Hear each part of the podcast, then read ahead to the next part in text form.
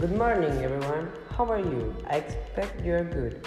I'm Jimmy Rodriguez of the radio Robin Stories, and today, Thursday 23, we are going to talk about a woman who stole a plane. This fact happened on January 20 at 12 p.m. at Heathrow Airport. Now, my college, Elvis Tech, is going to talk about it.